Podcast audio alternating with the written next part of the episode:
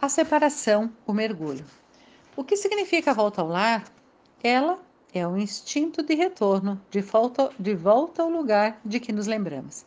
É a capacidade de encontrar a luz do sol ou nas trevas nossa terra natal.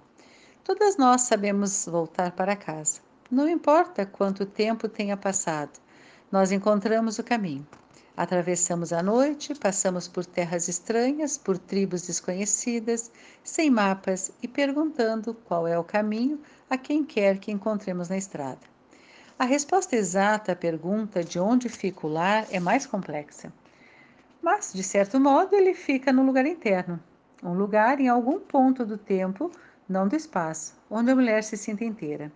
O lar é onde um pensamento ou sentimento pode ser mantido em vez de sofrer interrupções ou de ser arrancado de nós porque alguma coisa exige nosso tempo e atenção. E pelos séculos afora, as mulheres sempre descobriram inúmeros meios de chegar a ele, de criá-lo para si, mesmo quando seus deveres e afazeres pareciam intermináveis. Aprendi isso na comunidade em que vivi durante minha infância, em que muitas devotas acordavam antes das cinco da manhã e nos longos vestidos escuros seguiam pela madrugada cinzenta para ir se ajoelhar na fria nave da igreja, com sua visão periférica protegida por lenços amarrados ao queixo, puxados bem para frente. Elas enterravam o rosto nas mãos avermelhadas e oravam, contavam histórias para Deus, conseguiam alcançar a paz, a força e o insight. De vez em quando, minha tia Catherine me levava com ela quando um dia eu lhe disse: É tão calmo e bonito aqui. Ela piscou enquanto fazia com que eu me calasse. Não conte para ninguém, é um segredo importantíssimo. E era mesmo, porque o trajeto até a igreja na madrugada e o interior sombrio da nave eram os dois únicos lugares naquela época em que era proibido perturbar a mulher. É correto e conveniente que as mulheres procurem, liberem, conquistem, criem, conspirem para obter e, afir e afirmem seu direito à volta ao lar. O lar é uma sensação ou uma disposição constante que nos permite vivenciar sensações não necessariamente mantidas no mundo concreto. O assombro, a imaginação, a paz, a despreocupação, a falta de exigências, a liberdade de estar afastada da tagarelice constante Todos esses tesouros do lar deveriam ficar armazenados na psique para seu uso futuro do mundo objetivo. Embora existam muitos lugares físicos onde a mulher pode ir para tatear o caminho de volta e esse lar especial, esse lugar físico específico não é o lar. Ele é apenas o veículo que embala o ego para que ele adormeça e nós possamos percorrer o resto do caminho sozinhas. Os veículos com os quais e através dos quais a mulher chega ao lar são muitos: a música, a arte, a floresta, o vapor do mar, o nascer do sol, a solidão. Todos eles nos levam de volta a um mundo interior benéfico que tem ideias, organização e sustentação próprias. O lar é a pura vida instintiva que funciona tão bem quanto uma engrenagem bem azeitada, onde tudo o que deveria ser, onde todos os ruídos parecem certos. A luz é boa e os cheiros nos acalmam em vez de nos deixarem alarmadas. Não é importante que passamos o tempo nesse retomo.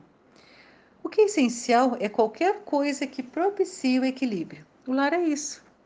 Não há só tempo para contemplar, mas também para aprender e descobrir o esquecido e enterrado, o que está fora de uso, Ali podemos imaginar o futuro e também nos debruçar sobre os mapas de cicatrizes da psique, descobrindo o que levou ao que e onde iremos em seguida, como colocou Adrienne Rich a respeito da volta ao selfie em seu poema evocativo que diz assim: O mergulho no barco naufragado. Há uma escada, a escada está sempre ali, inocentemente suspensa, junto à lateral da escuna Vou descendo, vim explorar destroços, vim ver os danos sofridos e os tesouros que restaram. O que posso lhe dizer de mais importante quanto ao momento certo desse ciclo de volta ao lar é o seguinte: quando está na hora, está na hora. Mesmo que você não se sinta pronta, mesmo que algumas coisas fiquem por fazer, mesmo que hoje seja o dia da sua sorte grande, quando chegou a hora, chegou a hora.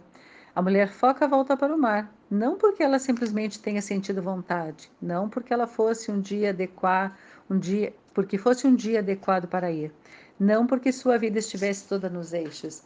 Não existe uma hora em que tudo esteja nos eixos para ninguém. Ela vai porque chegou a hora e por isso precisa ir. Todas nós temos nossos métodos preferidos para nos convencer a não tirar o tempo necessário para a volta ao lar.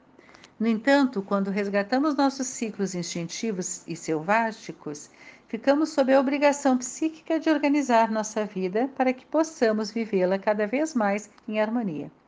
Discussões sobre a conveniência e a inconveniência da despedida para a volta ao lar são inúteis. A verdade é que quando chegou a hora, chegou a hora. Algumas mulheres nunca voltam ao lar e, em vez disso, passam a vida a, na faixa dos zumbis. A parte mais cruel desse estado sem vida reside no fato de a mulher funcionar, caminhar, falar, agir e até realizar muitas coisas, mas sem sentir os efeitos do que não deu certo. Se ela sentisse, a dor faria com que imediatamente se voltasse para corrigir a situação. No entanto, não é isso que ocorre. A mulher, nesse estado, segue em frente com dificuldade, com os braços estendidos, defendendo-se da dolorosa perda do lar, cega e, como dizem nas Bahamas, ela se tornou esparate, querendo dizer que sua alma partiu sem ela, e, e a deixou com uma sensação de não ser inteiramente sólida, por mais que se esforce. Nesse estado, as mulheres têm a estranha impressão de que estão realizando muito, mas com muito pouca satisfação. Elas estão fazendo o que achavam que deviam fazer, mas não se sabe como o tesouro nas suas mãos se transformou em pó. Essa é a percepção adequada que a mulher teve, deve ter nesse estado. O descontentamento é a porta secreta que leva a mudanças significativas e revigorantes. Algumas mulheres com quem trabalhei, que não voltaram ao lar nos últimos 20 minutos ou mais, sempre choram no instante em que voltam a pôr os pés nesse terreno psíquico. Por diversos motivos que aparentavam ser bons em cada ocasião, elas passaram nos aceitando o exílio permanente da sua terra natal. Estavam esquecidas de como é bom quando a chuva cai na terra ressecada. Para algumas, o lar corresponde à dedicação a algum tipo de iniciativa. Algumas mulheres começam a cantar depois de anos em que não encontravam razão para fazê-lo elas se comprometem a aprender algo que há muito tempo tinham vontade de aprender. Elas procuram entrar em contato com pessoas e coisas que pareciam perdidas na sua vida. Elas reassumem sua voz e começam a escrever. Elas repousam. Elas transformam algo, transformam algum cantinho do mundo no seu próprio canto. Elas levam a cabo decisões imensas ou intensas. Elas fazem coisas que deixam sua marca. Para algumas mulheres, o lar é a floresta, o deserto, o mar. Na realidade, o lar é holográfico. Ele está com todo o seu potencial, até mesmo numa única árvore, num cacto solitário, na vitrine de uma loja de plantas, num lago de água parada. Ele também está com todo o seu potencial numa folha amarela caída no asfalto, num vaso de barro vermelho à espera de um feixe de raízes, numa gota d'água na pele. Quando você concentrar os olhos da alma, verá o lar num grande número de lugares. Por quanto tempo a pessoa fica no lar espiritual? O máximo de tempo possível, ou até que você seja novamente dona de si mesma. Com que frequência é necessária essa volta? Com a frequência muito maior se você for uma pessoa sensível e muito ativa no mundo objetivo. Algo menos se você for um pouco insensível e não se expuser tanto. Cada mulher sabe, no fundo do coração, a frequência e a duração necessárias. É uma questão de saber avaliar a condição do brilho nos olhos, da vibração do nosso ânimo, da vitalidade dos nossos sentidos. Como equilibramos a necessidade da volta ao lar espiritual com a nossa vida da rotina? Basta que planejemos previamente a, o espaço para o lar espiritual nas nossas vidas. É sempre surpreendente como é fácil para a mulher arrumar um tempo quando ocorre uma doença na família, quando uma criança precisa dela, quando carrenguiça, quando ela tem uma dor de dente. É preciso que demos o mesmo valor à volta ao lar, se necessário, que lhe atribuamos proporções de crise. pois a verdadeira inequívoca, a verdade inequívoca é que, se a mulher não for quando chegou sua hora de ir, a fenda finíssima na sua alma, psique se transforma numa ravina, e a ravina se transforma num abismo fragoroso. Se a mulher valoriza absolutamente seus ciclos de volta ao lar, os que a cercam irão também aprender a valorizá-los. É verdade que podemos alcançar um nível significativo de volta ao lar quando tiramos algum tempo longe da monotonia da rotina diária, em um tempo que não pode ser interrompido e que é exclusivamente nosso. Só que exclusivamente nosso tem significados diferentes para mulheres diferentes. Para algumas, estar num aposento com a porta fechada, mas ainda estando acessível aos outros, já é uma boa volta ao lar. Para outras, porém, o lugar de onde elas podem mergulhar precisa estar livre, até mesmo da menor interrupção. Nada de mamãe, mamãe, onde estão os meus sapatos? Nada de querida, estamos precisando de alguma coisa do mercado? Para esse tipo de mulher, a entrada para o lar profundo é evocada pelo silêncio. Não me molestes. Silêncio absoluto, com S maiúsculo e A maiúsculo. Para ela, o barulho do vento passando por um grande bloco de árvores é silêncio. Para ela, o ruído de um córrego da montanha é silêncio. Para ela, o trovão é silêncio. Para ela, a ordem normal da natureza, que nada pede em troca, é o silêncio revigorante. Cada mulher escolhe tanto como pode, quanto como deve.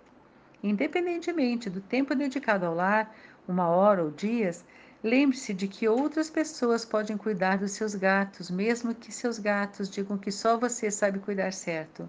Seu cachorro tentará fazer com que você pense que está abandonando uma criancinha numa rodovia, mas acabará por perdoá-la. A grama irá ficar um pouco amarelada, mas reviverá. Você e seu filho sentirão falta um do outro, mas os dois se alegrarão quando da sua volta. Seu parceiro pode resmungar, todos irão superar o problema.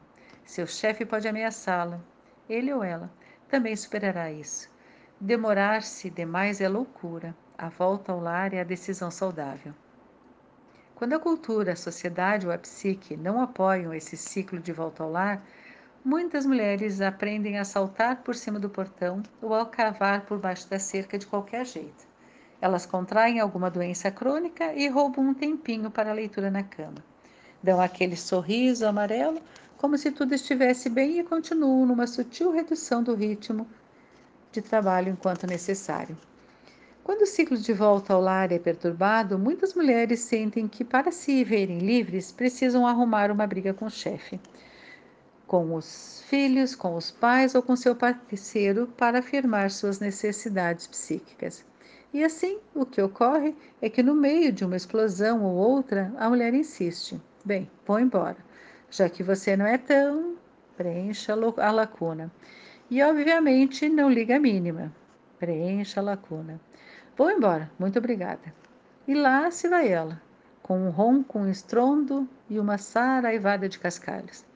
Se a mulher tem de lutar pelo o que é seu de direito, ela se sente justificada. Ela se sente absolutamente legitimada em seu desejo de voltar ao lar. É interessante observar que, se necessário, os lobos lutam pelo que desejam, seja alimento, sono, sexo ou tranquilidade. Seria de se imaginar que lutar pelo que se quer é uma reação instintiva adequada à situação de ser tolhida. No entanto, para muitas mulheres, a luta precisa também, ou apenas, ser empreendida no seu íntimo.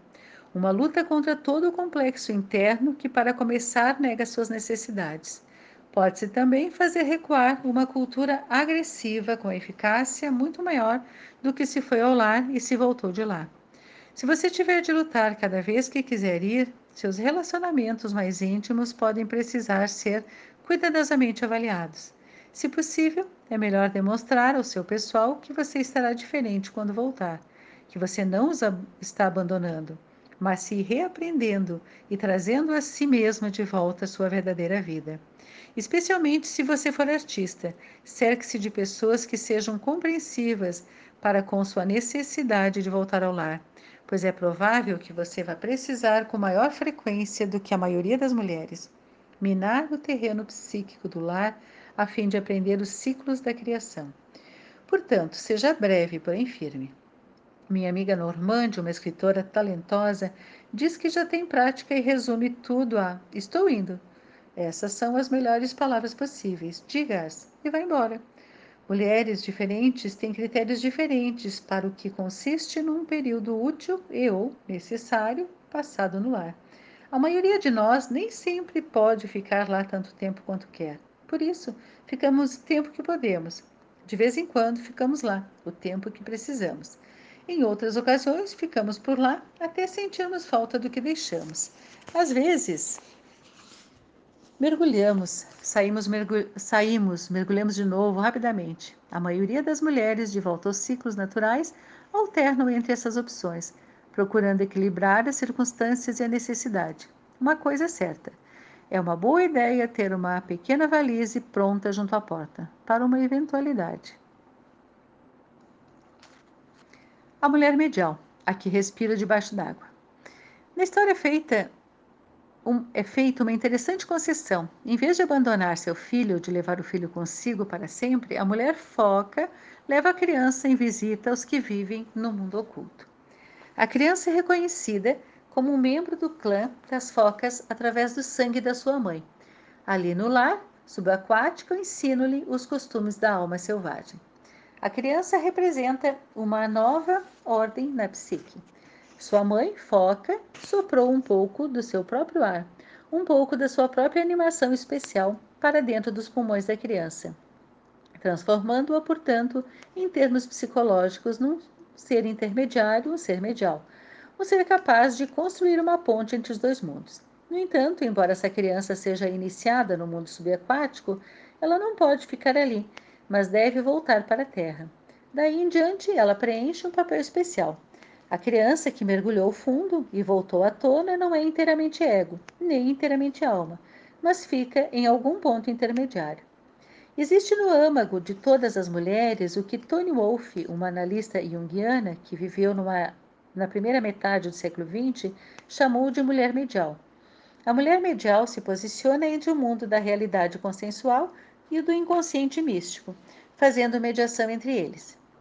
Ela é o transmissor e o receptor entre dois ou mais valores ou ideias. Ela é a que dá a luz a novas ideias, transmuta velhas ideias por ideias inovadoras, faz a comunicação entre o mundo do racional e do imaginário. Ela ouve coisas, sabe coisas e pressente o que virá a seguir.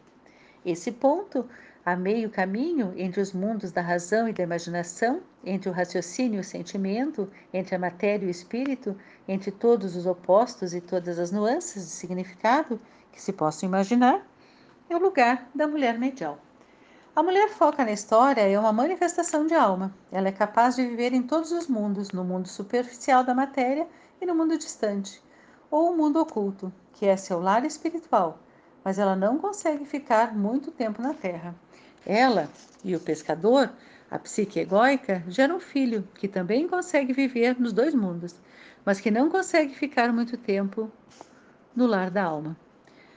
A mulher foca e a criança formam juntas um sistema na psique da mulher, que é bem parecido com um mutirão para apagar um incêndio com baldes. A mulher foca, o self da alma, passa momentos, ideias, sentimentos e impulsos de dentro d'água até o self medial que por sua vez leva os mesmos até a Terra e até a consciência no mundo objetivo.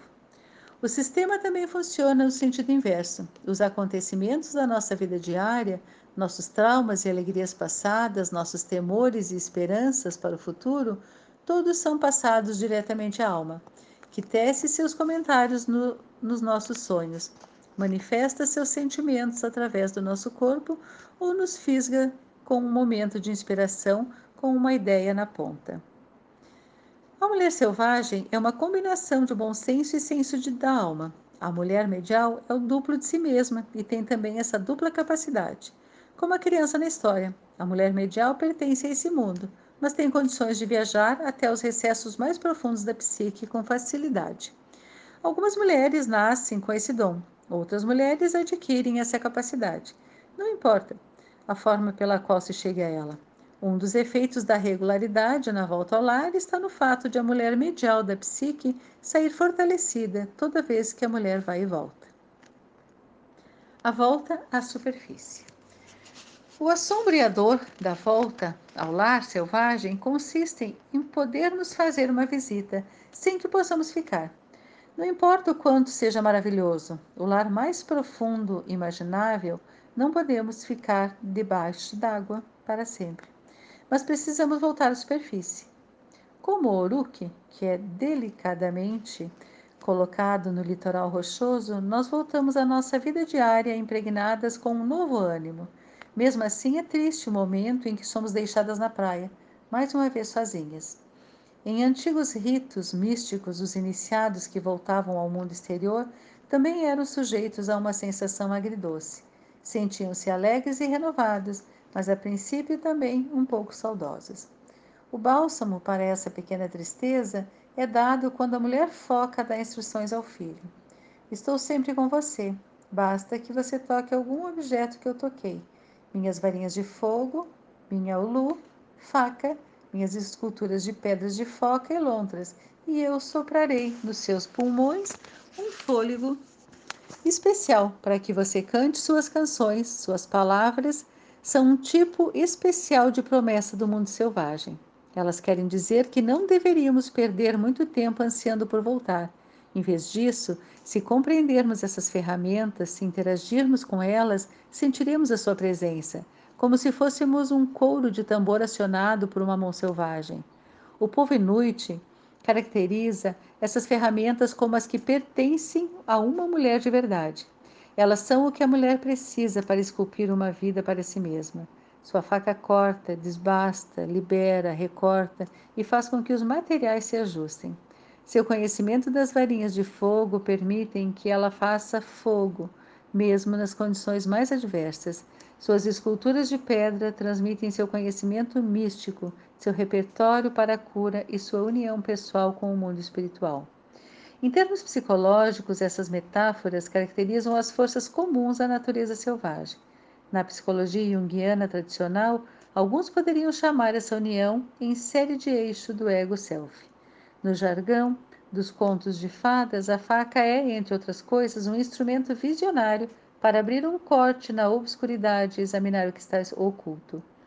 Os instrumentos para fazer fogo representam a capacidade de produzir alimento para si mesma, para transformar a vida antiga em vida nova, para repelir o negativismo e para dar têmpera, as, têmpera a certos materiais. A confecção de amuletos e talismãs ajuda a heroína e o herói dos contos de fadas a lembrar que as forças do mundo selvagem estão bem próximas.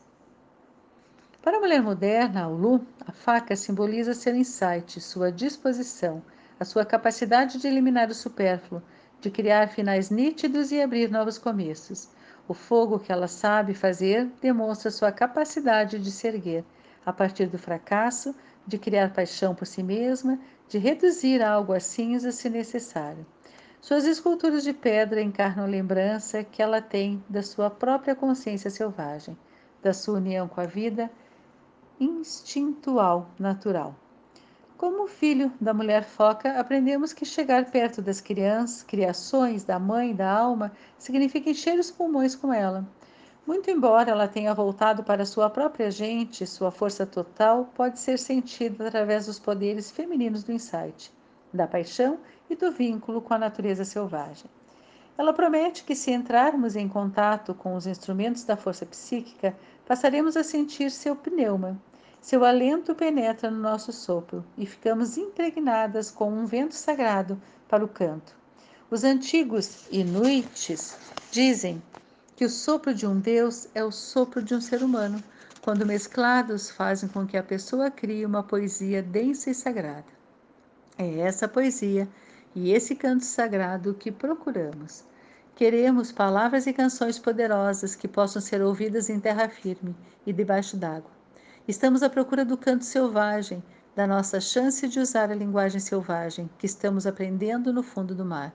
Quando a mulher transmite sua verdade, quando atiça suas intenções e sentimentos, quando se mantém fiel à natureza instintiva, ela está cantando, está vivendo na corrente do vento selvagem da alma. Esse estilo de vida é um ciclo em si, um ciclo destinado a continuar, continuar, continuar. É por isso que o Oruki não tenta mergulhar de volta, nem pede à sua mãe que o deixe acompanhá-la, quando ela se afasta mar adentro e desaparece. É por isso que ele fica em terra firme. Ele ouviu a promessa. À medida que voltamos ao mundo tagarela, especialmente se ficamos de algum modo isolados durante nossa viagem de volta ao lar, as pessoas, as máquinas e outros objetos nos dão uma impressão ligeiramente estranha, e até mesmo a conversa dos que nos cercam nos parece um pouco singular. Essa fase do retorno é chamada de reentrada e é natural. A sensação de pertencer a um mundo diferente passa depois de algumas horas ou de alguns dias. Daí em diante, dedicaremos uma boa parcela de tempo à nossa vida mundana estimulada pela energia acumulada na viagem ao nosso lar e na união temporária com a alma através da prática da solidão. Na história, o filho da mulher foca começa a encarnar a natureza medial. Ele se torna tocador de tambor, cantor, contador de histórias. Na interpretação dos contos de fadas, quem toca o tambor se transforma no coração situado no centro de qualquer nova vida e novo sentimento que precise surgir e reverberar. O tocador de tambor consegue espantar as coisas para longe, da mesma forma que consegue evocá-las. O cantor transporta mensagens da grande alma para o self mundano e vice-versa. Pela natureza e pelo tom de sua voz, o cantor pode desarmar, destruir, construir e criar. Disse que o contador de histórias se esgueirou até perto dos deuses e ficou ouvindo enquanto eles falavam dormindo. Portanto, com todos esses atos criativos, o filho vivencia o que a mulher foca instilou a ele. O filho vive o que prendeu, o que aprendeu debaixo d'água, a vida relacional com a alma selvagem. Descobrimos-nos então repletas de toques de tambor, repletas de cantos, repletas das nossas próprias palavras que ouvimos e transmitimos. Novos poemas, novos modos de ver, novos modos de agir e de pensar. Em vez de tentar fazer com que o momento mágico dure, nós simplesmente o vivemos. Em vez de oferecer resistência ao trabalho da nossa escolha ou de ter pavor dele, nós mergulhamos nele com facilidade, vivas, cheias de novas ideias e curiosas para ver o que virá a seguir. Afinal de contas, a pessoa que está retornando sobreviveu a ser carregada mar adentro pelos grandes espíritos das focas a prática da solidão voluntária. Em meio à névoa cinzenta da manhã, o filho já adulto ajoelha-se numa rocha do mar e conversa nada mais nada menos do que com a mulher foca. Essa prática diária e intencional da solidão permite que ele se aproxime do lar espiritual de um modo criterioso, não somente ao mergulhar até o lar da alma por períodos mais longos, mas com a mesma importância ao ser capaz de invocar a alma até o mundo da superfície por períodos muito curtos. Para ter esse intercâmbio com o feminino selvagem, a mulher precisa deixar temporariamente o mundo, colocando-se no estado de solidão, alones, alonenes, no sentido mais antigo do termo. Outrora, a palavra alone, que é só, era tratada como duas palavras, ao on. Estar on significava estar inteiramente em si, em sua unidade, quer essencial, quer temporariamente. É esse exatamente o objetivo da solidão, o de estar inteiramente em si. Ela é a cura para o estado de nervos em frangalhos, tão comum às mulheres modernas. Aquele que a faz montar no cavalo e sair cavalgando em todas as direções, como diz um velho ditado. A solidão não é uma ausência de energia ou de ação, como acreditam algumas pessoas, mas é sim um tesouro de provisões selvagens a nos transmitir, a nós transmitidas a partir da alma. Nos tempos antigos, a solidão voluntária era tanto paliativa quanto preventiva. Ela era usada para curar a fadiga e para evitar o cansaço. Ela era também usada como um oráculo, como um meio de se escutar o self interior, a fim de procurar conselhos e orientação que de outra forma seriam impossíveis de ouvir no burburinho do dia a dia. As mulheres dos tempos antigos, assim como as mulheres aborígenes modernas, reservavam um local sagrado para essa indagação e comunhão. Tradicionalmente, disse que esse lugar era reservado para a menstruação, pois durante esse período a mulher está muito mais próxima do autoconhecimento do que o normal. A membrana que separa a mente consciente da inconsciente fica, então, consideravelmente mais fina. Sentimentos, recordações e sensações que, em geral, são impelidos de atingir a consciência chegam ao conhecimento sem nenhuma resistência. Quando a mulher procura solidão durante esse período, ela tem mais material a examinar. No entanto, nas minhas conversas com mulheres de tribos das Américas do Norte, Central e do Sul, assim como com descendentes de algumas tribos eslavas, descobri que os lugares das mulheres eram usados a qualquer hora. Não apenas durante a menstruação. Descobri ainda que cada mulher muitas vezes tinha seu próprio lugar da mulher, que podia ser uma certa árvore, um lugar à beira d'água, algum aposento natural criado pela floresta ou pelo deserto, ou alguma gruta oceânica. Minha experiência de análise com mulheres me leva a crer que grande parte do mau humor pré-menstrual da mulher moderna não representa apenas uma síndrome física, mas também pode ser atribuído ao fato de a mulher se ver frustrada na sua necessidade de reservar tempo suficiente para se revitalizar e se renovar. Sempre rio quando ouço alguém citar alguns dos primeiros antropólogos que afirmavam que as mulheres menstruadas de várias tribos eram consideradas impuras e forçadas a deixar a comunidade até que tivessem terminado. Todas as mulheres sabem que, mesmo que existisse um exílio ritual forçado como esse, cada uma das mulheres, quando chegada sua hora, sairia da aldeia triste e cabisbaixa, pelo menos até não estar mais à vista, e de repente sairia saltitante pelo caminho, tagarelando o tempo todo. Como na história, se fixarmos uma prática regular de solidão voluntária, estaremos propiciando uma conversa entre nós mesmas e a alma selvagem que se aproxima da terra firme. Agimos assim não só por estar perto da nossa natureza selvagem e profunda, mas como na tradição mística, desde tempos imemoriais, o objetivo dessa união é o de que nós façamos perguntas e de que a alma dê conselhos. Como se pode invocar a alma? Há muitas formas, pela meditação, pelos ritmos da, da corrida, do toque do tambor, do canto, do ato de escrever, da pintura, da composição musical, de visões de grande beleza, da oração, da contemplação, dos ritos e rituais, de ficar parada e até mesmo de ideias e disposições de ânimo arrebatadoras. Todos eles são convocações psíquicas que chamam a alma na sua morada até a superfície. Eu, porém, recomendo aqueles métodos que não exijam nenhum acessório, nenhuma localização especial e aos quais possamos recorrer com a mesma facilidade num minuto ou num dia, isso quer dizer que devemos usar a mente para convocar o self da alma. Todo mundo tem pelo menos um estado mental conhecido, no qual realiza esse tipo de solidão. Para mim, a solidão é como uma floresta portátil que leva dobrada comigo para onde vou e que abro a minha volta quando é necessário. Sento-me, então, aos pés das árvores velhas e enormes da minha infância.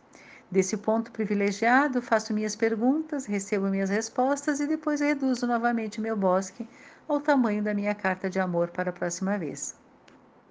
A experiência é imediata, breve ilustrativa. Na realidade, só se precisa de uma coisa para obter a solidão voluntária: a capacidade de eliminar as distrações. A mulher pode aprender a se desligar das outras pessoas, do barulho e da conversa não importa que ela esteja no meio de uma controvertida reunião de diretoria. Não importa que ela esteja se sentindo encurralada por uma casa que precisa ser limpa, com uma pá mecânica. Não importa que ela esteja cercada por 80 parentes que brigam, cantam e dançam ao longo de um velório de três dias.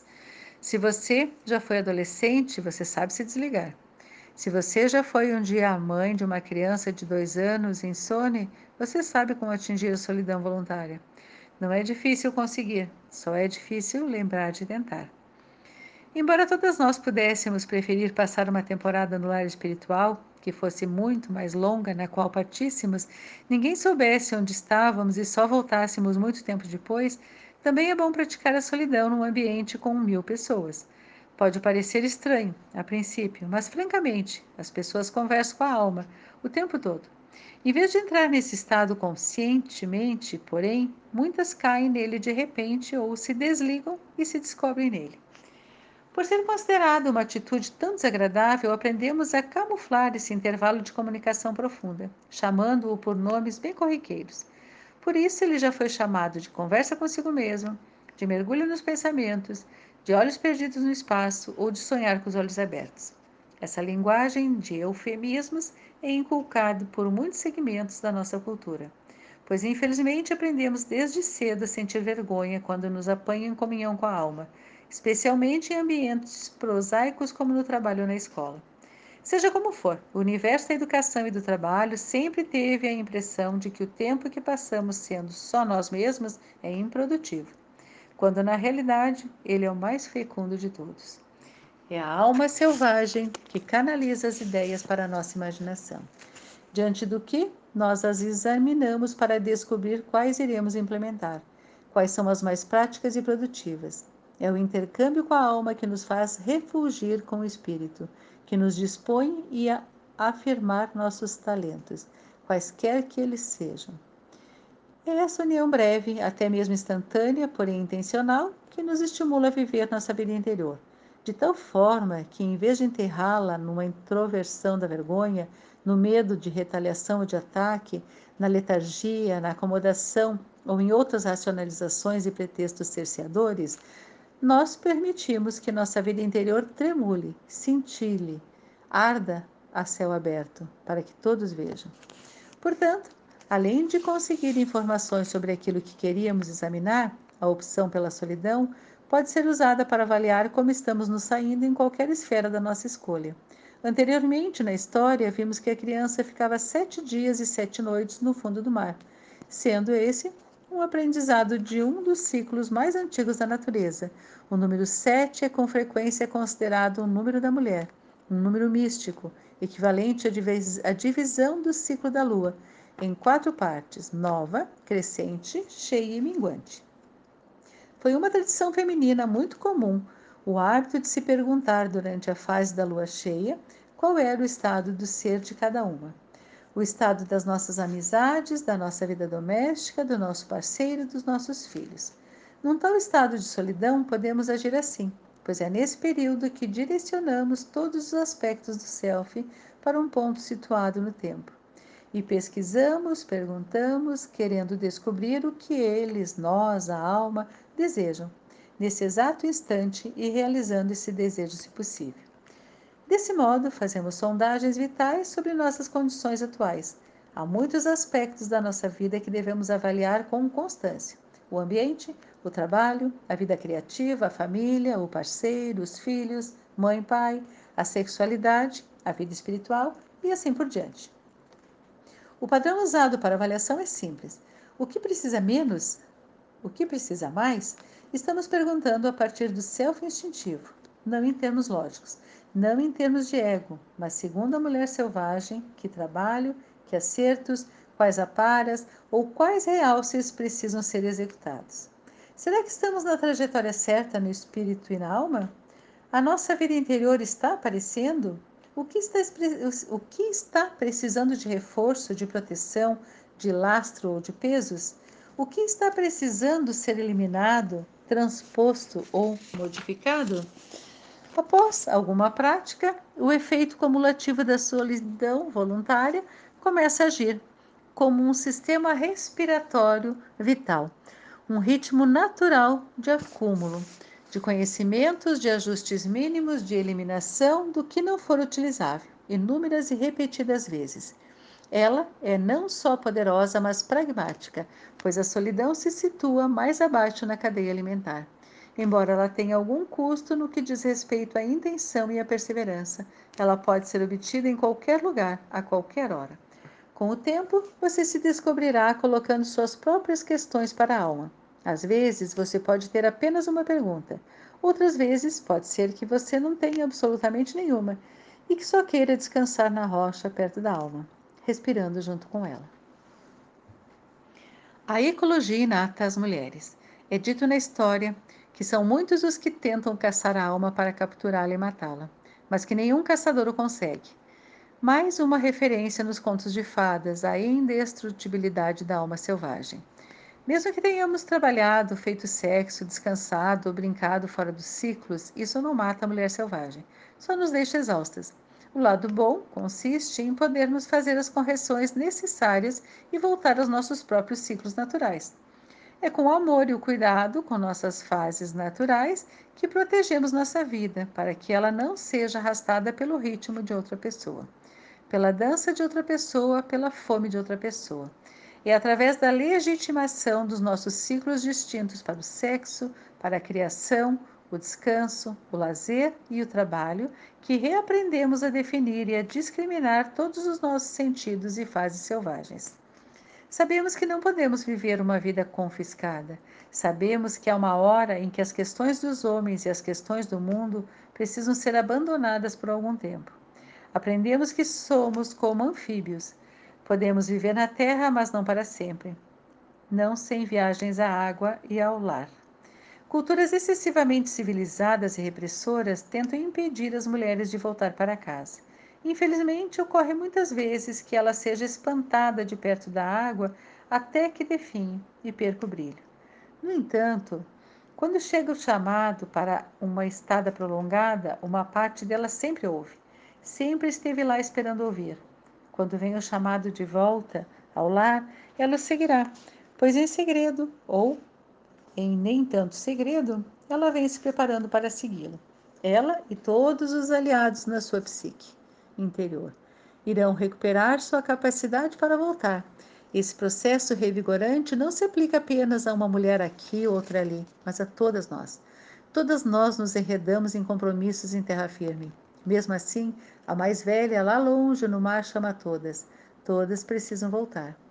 Nenhum desses meios de volta ao lar depende de condição econômica, status social, formação ou mobilidade física. Mesmo que só possa ver uma folha de grama, mesmo que só tenhamos 20 centímetros de céu para observar, mesmo que só vejamos uma erva esguia que brota de uma rachadura na calçada, podemos ver nossos ciclos dentro da natureza e com ela. Todas nós podemos nadar mar adentro. Todas podemos entrar em comunhão com a foca na rocha. Todas as mulheres precisam dessa união. Mães com filhos, mulheres com amantes, mulheres solteiras, mulheres com empregos, mulheres na fossa, mulheres de sucesso, mulheres introvertidas, mulheres extrovertidas, mulheres com fortes responsabilidades profissionais. Nas palavras de Jung, seria muito melhor simplesmente admitir nossa pobreza espiritual. Quando o espírito fica pesado, ele se transforma em água. Portanto, o caminho da alma conduz à água. A volta ao lar e os intervalos para conversar com a foca na rocha no mar são os nossos atos de uma ecologia inata e integral, pois eles todos representam a volta à água, o encontro com a amiga selvagem, aquela que acima de todos os outros nos ama incansavelmente, sem se defender e com profunda tolerância, Basta que olhemos no fundo daqueles olhos veementes que são sábios, selvagens e amorosos e que aprendamos com eles.